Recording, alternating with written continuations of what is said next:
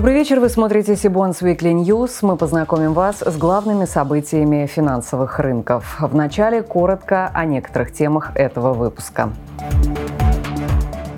Ключевая ставка вышла из двухзначных значений. Как отреагирует рынок? Американским инвесторам запретили приобретать российские гособлигации на вторичном рынке. В России намерены ограничить объявление кросс-дефолтов и разрешить выпуск замещающих облигаций.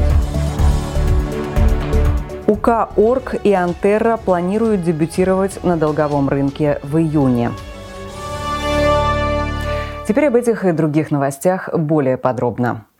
На прошлой неделе Банк России снизил ключевую ставку до 9,5%, то есть на 150 базисных пунктов. Кроме того, регулятор понизил прогнозы по инфляции. Это уже пятое снижение ключевой ставки за последние три месяца. При этом в Центробанке отметили, что внешние условия для российской экономики остаются сложными. Тем не менее, инфляция замедляется быстрее, а снижение экономической активности происходит в меньшем масштабе, чем прогнозировалось ранее. Таким образом, экстренный взлет ключевой ставки до 20% в феврале спустя 3,5 месяца обернулся возвращением к досанкционным значениям. Как пояснили в ЦБ, возвращение стоимости фондирования на докризисные уровни связано с падением инфляционных ожиданий, недельной дефляцией цен, снижением кредитной активности и рекордным по историческим меркам укреплением укреплением рубля. С нами на связи директор по инвестициям Лока Инвеста Дмитрий Полевой. Дмитрий, добрый вечер. Означает ли выход ключевой ставки из двузначных значений и ее возвращение к уровню в 9,5%, что теперь Центробанк уже не будет так форсировать события в денежно-кредитной политике? А, добрый вечер, Любовь. Ну, действительно, Центробанк а, постепенно возвращается вот к тем уровнем ставки, о котором мы думали а, в начале этого года. А, как сказала председатель, а, дальнейшие действия будут во многом зависеть от инфляционной статистики, от ситуации в экономике. И, в принципе, вот те цифры ставки, которые мы наблюдаем, в принципе, ориентируются с нашей точки зрения на все-таки на ожидаемую инфляцию в следующие 12 месяцев. Да, это как один из таких простых простых подходов. И в этом смысле, если а, инфляция действительно в ближайшие месяцы будет оставаться на комфортных для Центробанка уровней, то а, смягчение монетарной политики будет продолжаться, хотя действительно масштабы этого смягчения на каждом заседании будут все-таки меньшими, чем те, что мы наблюдали последние несколько месяцев. Достаточно реалистичным сценарием по ставке на конец года является уровень 8-8,5%. А, но тем не менее все-таки, наверное, базовым сценарием на текущий момент является вариант его дальней, ее дальнейшее снижение в течение следующего года. Здесь, в принципе, Центробанк может несколько варьировать а, вот эти, э, эти уровни в зависимости от того, какой будет а, ожидаться инфляция ближе к концу этого года. А как отреагируют на решение Центробанка инвесторы и заемщики? И как скоро мы увидим ответную реакцию рынка? На этот вопрос мы попросили ответить Дениса Леонова, руководителя Департамента рынков долгового капитала БКС Global Markets. Денис, добрый вечер. Добрый вечер, Любовь. Хороший вопрос. На самом деле рынок отреагировал мгновенно, сразу же, в пятницу, как только было принято решение о снижении ставки на полтора процента до 9,5% годовых, а, отреагировал позитивно, отреагировал а, положительно, прям реакция была довольно бурной, потому что это было выше а, и агрессивнее, чем консенсуса.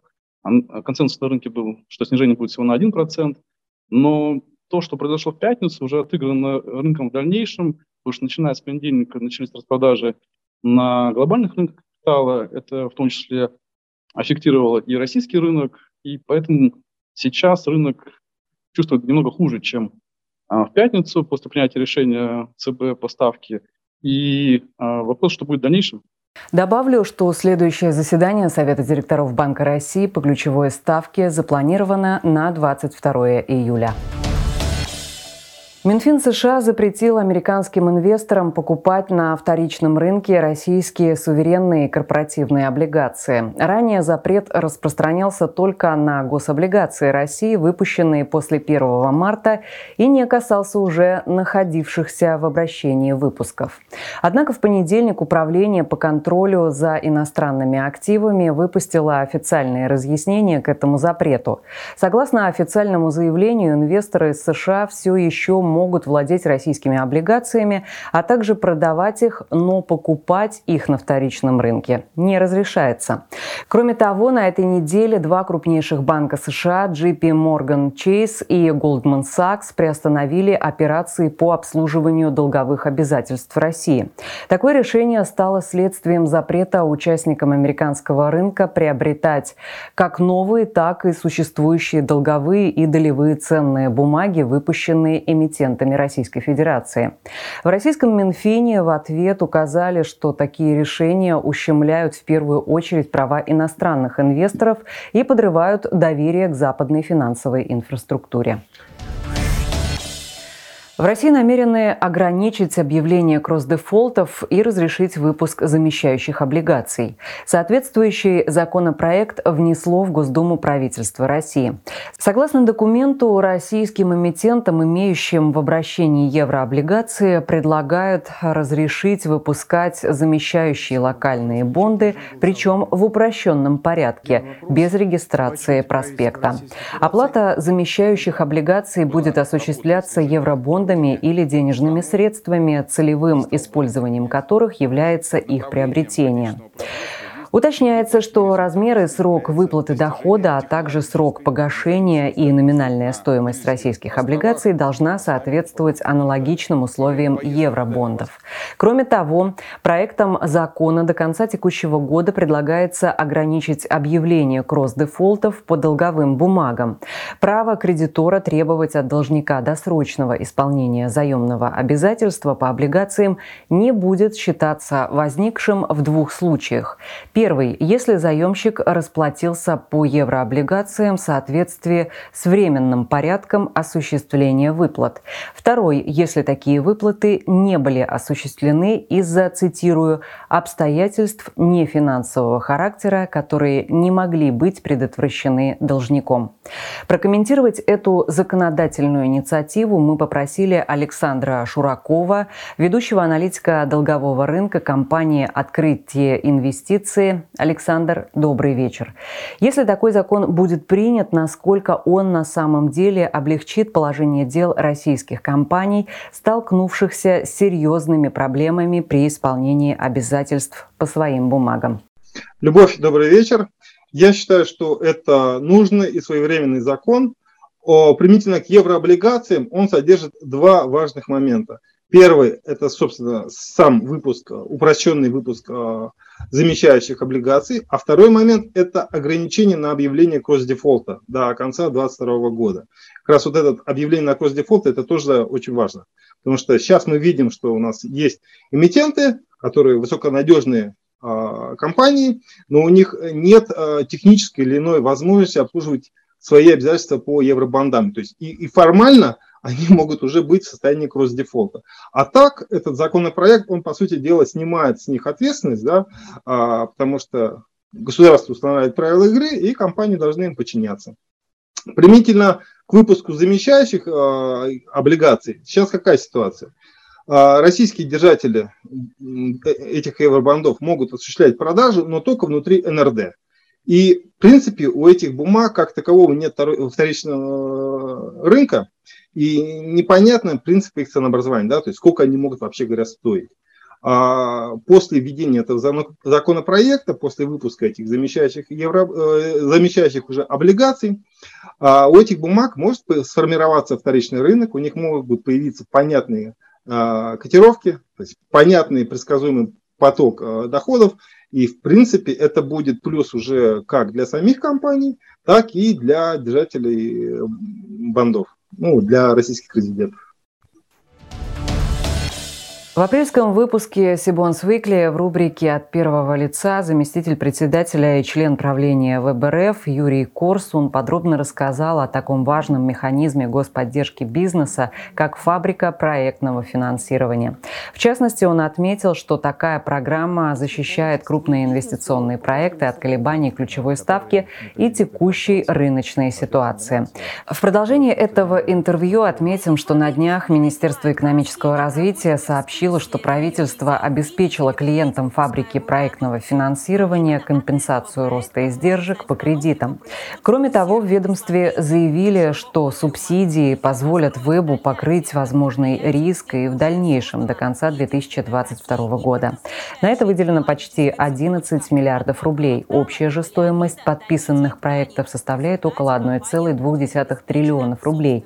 Добавлю, что сейчас на рассмотрении в ВБРФ находится еще свыше трех десятков фабричных проектов общей стоимостью свыше трех триллионов рублей. Банк России будет учитывать кредитные рейтинги, присваиваемые НКР банкам и нефинансовым компаниям и НРА банкам для регулирования деятельности центрального контрагента, центрального депозитария и операторов финансовых платформ. Такое решение принял Совет директоров ЦБ. В пресс-релизе регулятор отмечает, что оно позволит расширить возможности поднадзорных организаций по инвестированию средств. Таким образом, теперь Центробанк в регулировании различных видов деятельности финансовых организаций будет применять рейтинги всех российских кредитных рейтинговых агентств. Помимо НКР и НРА, среди них, конечно же, Акра и Экспертра, которые рейтингуют компании и организации почти во всех секторах экономики. С нами на связи генеральный директор рейтингового агентства НКР Кирилл Лукашук. Кирилл, здравствуйте. Такое решение регулятора, что оно значит для рынка и как отразится на работе вашего агентства? Любовь, добрый вечер. Э, это очень э, позитивное решение которая входит в такую же серию решений э, Банка России о признании кредитных рейтингов э, НКР в регулировании. Она означает, что у инвесторов, у пользователей кредитного рейтинга появляется выбор э, на оценке какого агентства опираться, и использование рейтингов регулирования – это как раз-таки такой знак качества, что не только, скажем так, организационная структура, структура собственности и прочие а, формальные параметры деятельности рейтингового агентства соответствуют высокой планке, но и качество а, его методологии присвоенных рейтинга также устраивает Банк России как регулятор финансового рынка и а, организации с наиболее консервативным взглядом на риски. Поэтому, еще раз, это выбор для инвесторов, а для НКР, конечно же, это огромный шаг вперед в плане расширения нашей клиентской базы, которая уже насчитывает десятки кредитных рейтингов и будет только расширяться в направлении кредитных организаций, нефинансовых компаний и других э, организаций финансового рынка. В завершении выпуска расскажем о дебютантах на рынке публичных заимствований. Так, к размещению в июне готовится УК «Орг». Эмитент входит в группу компаний Oil Resource Group, которая занимается оптовой торговлей нефтепродуктами и зерна в России, странах СНГ, Европы и Азии. Речь идет о выпуске облигаций на 200 миллионов рублей сроком обращения 3 года. Ставка с 1 по 7 купон установлена на уровне 14% годовых. Способ Способ размещения – открытая подписка. Напомним, презентация эмиссии состоялась в мае в рамках вебинара Сибонс. Ссылка на него вы найдете в описании к этому выпуску. По открытой подписке планируют размещение компания Антера, оператор wellness-отеля Green Flow на курорте Роза Хутор в Краснодарском крае. Объем выпуска 150 миллионов рублей, срок обращения 2 года, ставка с 1 по 8 купон установлена на уровне 18 12,5% годовых. Зрителям нашего канала компания Антера уже знакома в мае на онлайн-семинаре Green Flow первый ательер за 10 лет на биржевом рынке, все желающие могли познакомиться с результатами деятельности и планами развития эмитента. Ссылка также в описании к этому выпуску. Кроме того, детальную информацию об эмитентах-дебютантах вы можете найти на сайте Сибонс. К слову, для зарегистрированных пользователей нашего сайта мы создали новый удобный функционал. Теперь в поиске облигаций можно настроить получение рассылки по спискам новых бондов, которые удовлетворяют вашим сохраненным критериям. Письма будут приходить ежедневно на почту и в Телеграм. Например, если у вас есть сохраненный запрос, по которому вы получаете список российских облигаций банковского сектора с доходностью от 8 до 9% годовых, то ежедневно вы сможете получать список новых облигаций, которые удовлетворяют этим критериям. Подписаться на рассылку можно в личном кабинете на закладке с пользовательскими настройками. Я напомню, что официальным партнером Sibons Weekly News является инвестиционный банк Синара.